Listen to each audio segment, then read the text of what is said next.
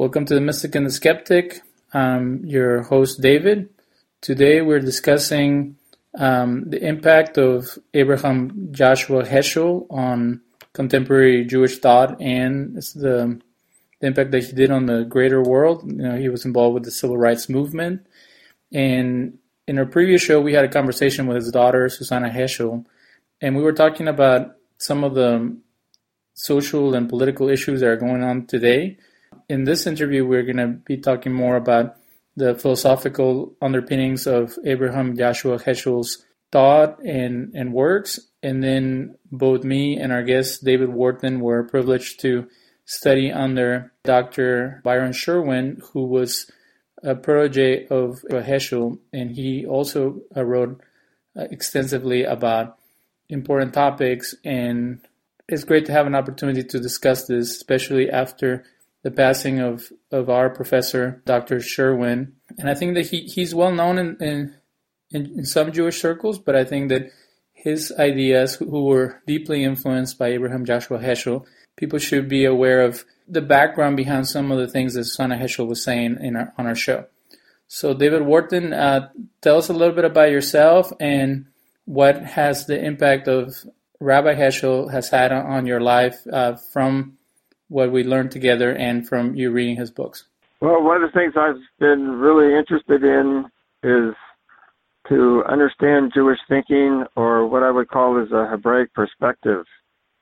I think that uh, thinking Hebraically or thinking Jewishly is actually in contrast to uh, the thought of our culture and the thought that uh, we find taught in most schools uh, rather than trying to label that thought as Western thought, Greek thought, Roman thought, or something like that, uh, I just like to call it the other culture and contrast the Hebraic perspective to the other culture. Dr. Sherwin, I listened to one of his lectures in the synagogue, and he was one of the first people who communicated what I would call some some of the pieces of Hebraic perspective to the point to where it made chills go down my back and I knew that I had to study more with him and understand what he had to say more. He was a great impact uh, in my life, giving me a much better, broader, and deeper understanding of what a Hebraic perspective is. You can tell us a little bit about your background. Fortunate enough to study under David Flusser, studied in Jerusalem. Just for people to be familiar with your work, Tell us about what has been your educational background and your academic work up to this point. In a nutshell, without taking too much time, I grew up in a Presbyterian church, a somewhat evangelical Presbyterian church. I graduated from an evangelical type Bible college and served in the Christian uh, campus ministry for two years. Sprinkled in there, I ended up in Israel in 73 and experienced the Yom Kippur War over in Israel. And that's what completely was like a bombshell that went off in me, that entire experience, and set me on a pathway to understand Jesus as a Jew. And that became the most important aspect to understand in terms of the whole realm of Christianity for me. Continuing that journey, I there's a lot of pieces to it, but the whole Hebrew culture, Hebrew thought, Hebrew language became something that I wanted to learn as well as I could with my ability. And that drove me uh, into the synagogue to understand all of the realities of a Hebraic perspective better, and uh, that became my home. So I'm in the synagogue now. I still do study Jesus from the standpoint that he was a Jew and teach that and that's uh, in a nutshell, I guess, uh, part of my journey. And going back to the impact of Abraham Joshua Heschel on, on your life and my life, we took the, the class called The Life and Thought of Abraham Joshua Heschel by Dr. Byron Sherwin. You know, he talked about personal insights and memories from working with him, and we reviewed a lot of the history of his life, his works, his, his theological teachings, in how he would confront different uh, Jewish religious groups about either their stagnant religious behavior or their dismissal of religious tradition for uh, political purposes from other groups. And there's been multiple biographers who are trying to take him to a more, you know, modern terms would be liberal or unorthodox perspective about society. But um, from what we gather in our class, he was very traditional person. He was very modern in some senses too, because he left parts of the Jewish community and got involved more in the greater world. What aspects of his life powerful to you as as we were learning about his life? What comes to my mind and is, is strong in my mind are two aspects at this point. One aspect is with uh, Dr. Sherwin. I have had the opportunity of studying with a lot of scholars, some that are uh, well known, like you mentioned, Dr. Flusser, and study with Dr. Boxer, F.F. Bruce, uh, in the Christian realm, and Bruce Metzger at Princeton Seminary. Uh, I could go on with a list of some different people that I've had the opportunity to study with and talk to. I only mentioned the grocery list, not trying to show off, but what I'm going to say here is uh, very significant. Dr. Sherwin was the most personable scholar I have ever known.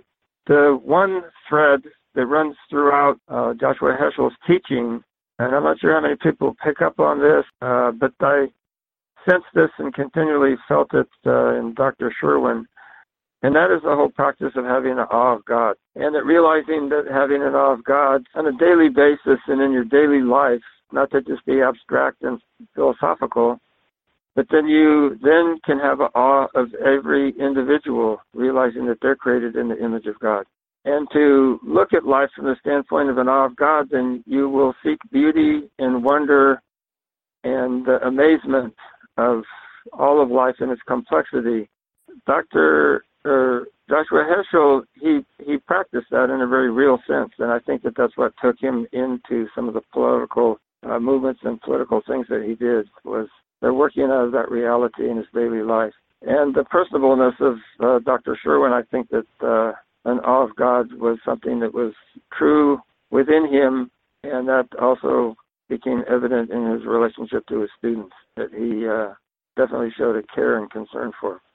You know, in a time that um, there's a lot of cynicism and there's a lot of authoritarianism in the sense of like maybe the, the best term is nihilism, where people are just living for living and, and there's really nothing more when life is done. And of course, there's different uh, Eastern uh, religions who that have engaged the mind of, of modern Americans, but there's still a lot of emptiness and a lot of lack of interest in, in that type of spirituality. There is a spirituality that is very common in modern culture, but it's most like self oriented. Do you feel that that concept, and if you can describe the concept for us of the the pathos of, of God, that a lot of people say was the, the main impetus of Heschel's writings, that that's something that, that can help people connect with what some people call the holy, other people call a greater divine being. What does it mean to have pathos for God? Well, the pathos of God that Heschel talked about, and so did Dr. Sherwin, was a rather large uh, subject. This is rather crass, the way I'm going to put this. Uh, I think that the other culture is always concentrated on the omnis of God. And in Dr. Sherwin's work and in Heschel's work, I think that we what we confront and what we find is that in the Mikra, some people might want to say Tanakh or Hebrew Bible or what we really have is a human God. And the human God is the one that's been revealed to us that we can know and have a relationship and understand. And the Omni God is really the Ein Sof is sort of out there in the nebulous place. Most of the theological thought spins around trying to figure out the Omni, and I think it's completely displaced and it's doing a disservice to everybody and it's gone in the wrong direction because of the other culture. And I think the focus should be on the uh, human God. And let me just give one little fact. Uh, maybe it's not a little fact, it's a huge fact. But if you look at the Torah, and you figure that the Torah, the first five books of the Bible, closed, and then you look at the rest of the Mikra and you ask, well, if you look at the rest of the Mikra, what verse or section, whatever, that's in the Torah is really significant more than anything else. And you'll find Exodus 34, verse 6 and 7 is the section that is echoed, quoted, and used more than any other verse verses uh, in the rest of the Mikra is coming out of the Torah. And if you examine that, it's the 13 Midot, and most of the Midot that are in there are characteristics of who God is, and they're also characteristics of who people can be too, who humans can be. And so if you look at uh, Exodus 34, verse 6 and 7, it's a revealing of the human God to use this rather overly crass term, and that that's the God that we can know, emulate, and have a relationship with. And I think that the whole omni uh, to be rather overstatement. I think that should be all thrown out the door and forgotten about, and we should embrace the human God. And so, embracing the human God, that's where the pathos of God is. God has emotions. God has pathos and desires, and and that that's a, a real aspect of the God of the Mikra, and that has followed down through history. Uh, can be seen uh, in the Warp and the Woof of the Talmud and on into other works in the medieval period. Uh, if you read somebody like, this isn't going to be a nice statement, somebody like Maimonides, Maimonides had the Omni God, a cold God that was off in the distance, just the God that was thought about and was thinking about humans and wouldn't touch humans in any type of a way. That's the Omni God. That's not the human God. That's the God in the Mikra. And, you know, Maimonides went down that road because he synthesized with other cultures. And there can be good reason for doing that at times. Uh, but I think uh, ultimately he did more damage than he did good. The usual God that's run into in institutions, uh, both Christian and a lot of Jewish institutions, is the Omni God. A lot of people are turned off to that, and for right reason. And to define our terms, we're we're talking about the difference between the God of the philosophers and the God of the mystics. You know, philosophy is uh, established uh, through the Greek philosophers, and throughout history, both Christian and Jewish uh, philosophers have taken some of their ideas and expanded upon them, and they have brought in the Middle Eastern or uh, Hebraic uh, understanding of God and fuse them together. But what we see in the Bible is this very personable God, and some people would have issues with attributing uh, human characteristics to God because then you have God being made in our image as compared to us being made in His image. But from a rabbinic or Jewish perspective, that's the whole point that is someone that we can relate to and someone that has the same um, attributes that we have when it comes down to um, you know dealing with with his experiences. So when God gets angry or um, or you know struggles with some of the decisions he made in the Bible, to people who come from a Greek uh, philosophical perspective, that's nonsense because how can God be uh, affected by human interactions or human actions and then, but what we would say is that, of course, because if it's a distant God, it's a, a God that is uh, out in the in the space, uh, then is no God at all because you can't uh, connect with Him. And the difference between the Greek concept of God and the Hebraic one is that it's a God that is actively involved in the lives of His children and who's who's intervening on their behalf. So the only reason that he would intervene is because he cares. But if he doesn't care and he's just happy being the the clockmaker, just setting the world in motion and having nothing to do with it, then uh, we're abandoned as human beings and we have no way to reach this greater being. So, you know, Christians would handle that a little bit different, but when it all comes down to it, these are the concepts that, uh, that Mr. Wharton is, is describing that um, because of the the philosophical understanding or the emphasis on on one perspective of God over the other, there has been a, a, a kind of slowly the the spirituality that that is conveyed in in uh, in both the biblical and Talmudic writings ha, has been uh, destroyed because people don't have time for that type of very complex understanding of God. They want something that is clean and pristine, and they can just say, you know, kind of like the Greek philosophers, we know there is a, a deity because, you know, these, you know, the universe is there and it had to come from somewhere. But then because of that. Well, let me, go ahead. Let, let me say one more thing. Uh, and everything you're saying is great, and I agree with it. There's one other uh, aspect that's really big within a Hebraic perspective, and sometimes the uh, more Eastern uh, religions understand this better than any of the Western ones. Uh, but that is sort of an organic whole, and looking at everything from the standpoint that it's uh, one organic piece and it's it's whole, and it's not to be separated. The other cultures that we're used to, especially in Western thought, wants to have an upper story, lower story. The lower story is the physical, the body, and then the upper story is the ethereal, heavenly ideas. And what's upper story is considered pure, clean, holy, and that's where truth is. The lower story is dirty, evil, problems, desires, uh, sex, and this is no good, blah, blah, blah. Um, this lower story and upper story and the separation between those two is, is deeply engulfed, engulfs all of of the other culture and its thought. And it's uh, extremely difficult to embrace almost any of the other culture without getting some type of a nuancing from this perspective.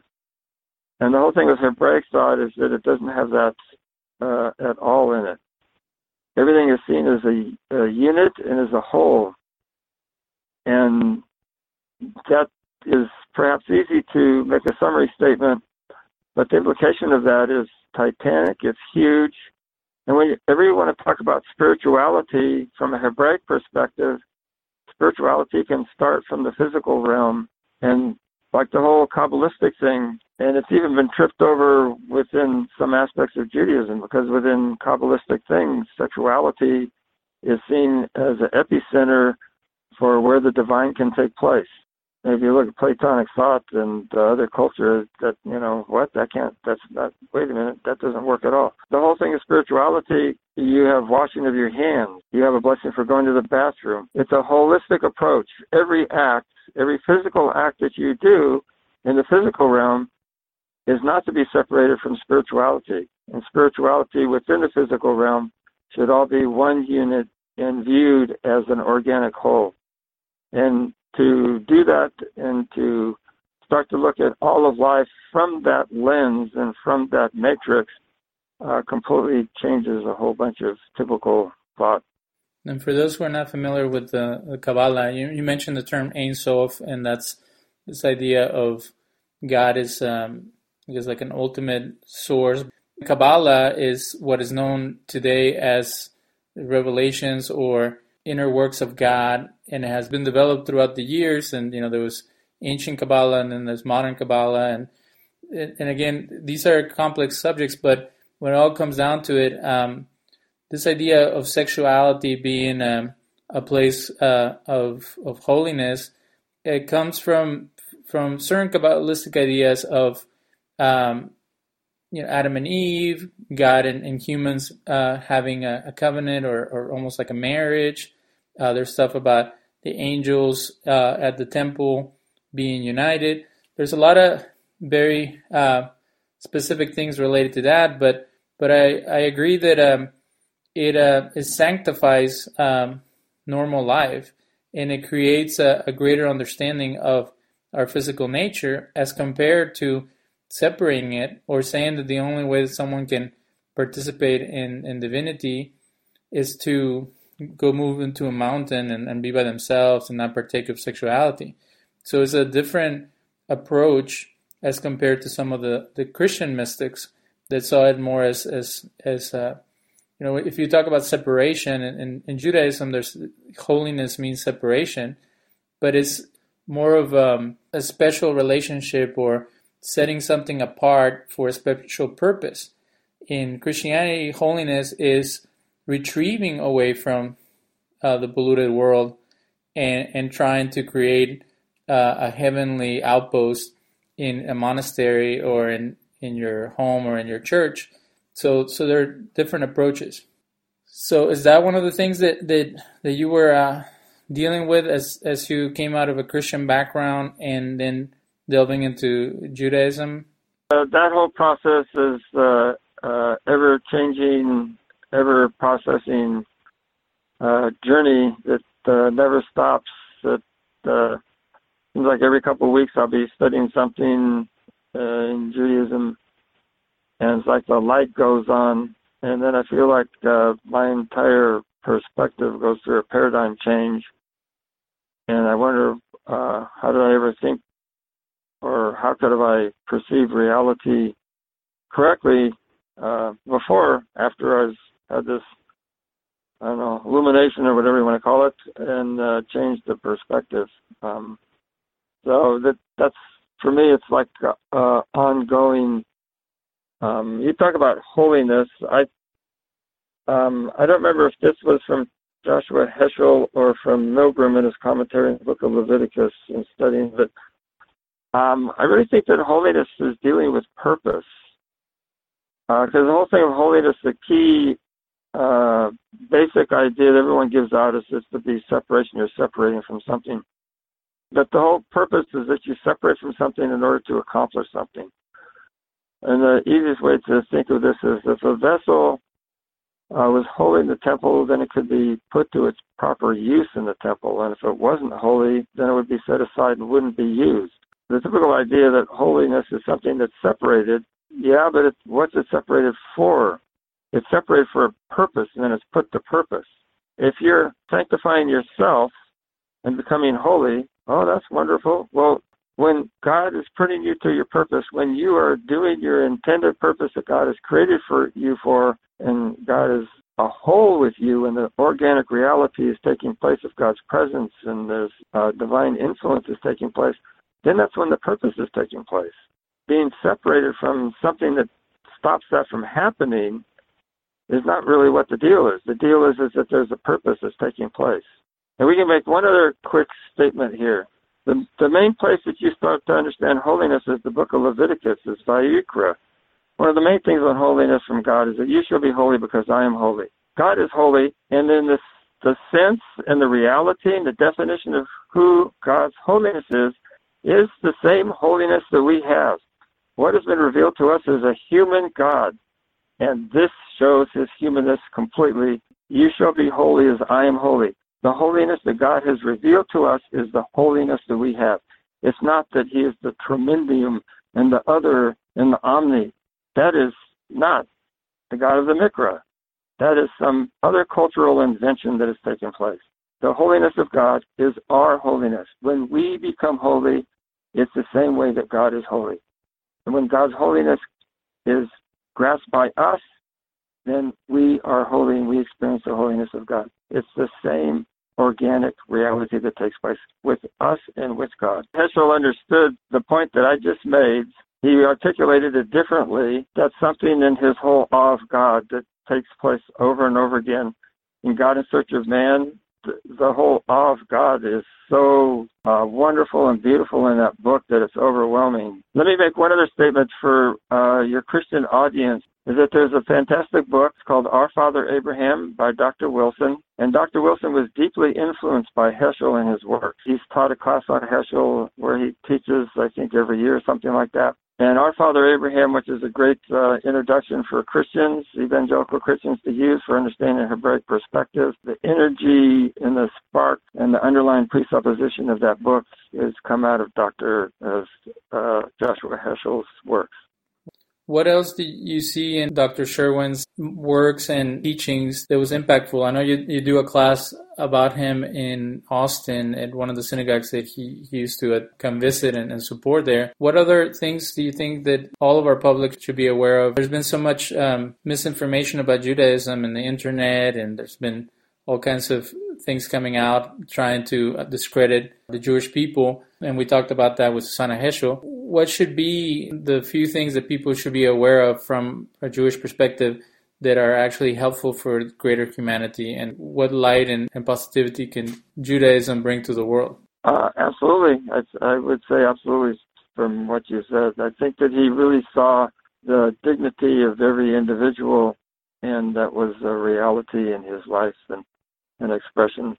Well, let's talk just a little bit about politics because you know people have tried to reclaim Martin Luther King for themselves, and the same with Abraham Joshua Heschel. You know, the the Vietnam era was a very divisive time for Americans, and there was all kinds of things going on. That I was born in the '80s, and I was born in different countries, so I wasn't part and parcel of that. Did you hear at any time when Heschel was still alive that anybody saw him as a radical for taking such a strong stance against the Vietnam War, such a strong stance against prejudicial laws in the different states against African Americans, or was he seen as a defender of human rights in the eyes of the Jewish world? Like, did anybody think that he kind of lost his moral high ground by getting too politically involved, or from what you know, people always respected his standpoint? That's a real big question. I think uh, a lot of people have written a lot of uh, material on trying to answer that one. That was huge. The last book that Dr. Sherwin did, Faith Finding Meaning of Jewish Theology. One of the things that's in there that has really stuck with me and I think is very significant is understanding the covenantal relationship and the covenantal relationship between God and the Jewish people as a partnership and operating within that partnership and to realize that there's a paradigm within which uh, Judaism actually takes place and within which we can enter into and take place within that partnership. Think of it in terms of a partnership. I mean, it's a simple little phrase to use, but uh, sometimes the simple things are the profound things. I think that that's something that I know I frequently reflect upon and uh, work within. So saying a blessing or something like that is a part of the partnership that uh, we can have. Uh, my one teacher that I had uh, I always talked about bracha. He said when a, a river overflows and floods, that it's brachaim. If you can make the Hebrew word into a, a participle in English. And it's going over its banks. It's flooding, it's going over its banks, and that's what a bracha is. So I think what, what the deal is is that we need to be in that category and uh, seeking to move people into that category and realize that there's always going to be other uh, paradigm of uh, the other people out there. What do you think about the book of the prophets from Heschel? His greatest concept is the in-depth theology, and that's studying the prophets and seeing how they had a very active relationship with God. It, do you think that it's um, can we read the prophets with, with that type of intense uh, understanding, or to really back away a little bit and just ask who's the God that they're talking about? and that was Heschel's uh, insight that uh, God that they're talking about is a God of pathos, not a distant, uninvolved God, but a God that's close, near, involved, and is concerned about the everyday human life and what's taking place. I would give a a uh, encouragement uh, plotting that everyone should get and read through Dr. Sherwin's book, uh, Faith Finding Meaning, um, his Jewish theology book. There's so much content in that book that uh, one can read through that uh, over and over again, find great meaning and encouragement and significance. You've got so many ideas and concepts in there to give thought to that can be helpful. Um, that I think it's a beautiful uh, book. I, I think almost all of his work is summarized in that book. So I would give that uh, pragmatic encouragement to people for them. Uh, it will change how you think and how you view Judaism completely differently. It's not uh, halakhic material, it's theological, uh, philosophical thinking materials. It's in their concepts and ideas. We want to thank you for your time. We appreciate you sharing your thoughts and we invite you to be back on the show um, sometime soon so we can go a little more in depth into um, your institute and how you share some of these concepts with your students. We believe that it's important for people to learn about different faiths, to learn about different perspectives. And in the show, we've had people from multiple backgrounds. So thank you again, David Wharton, for being on the show, and we'll be talking to you soon.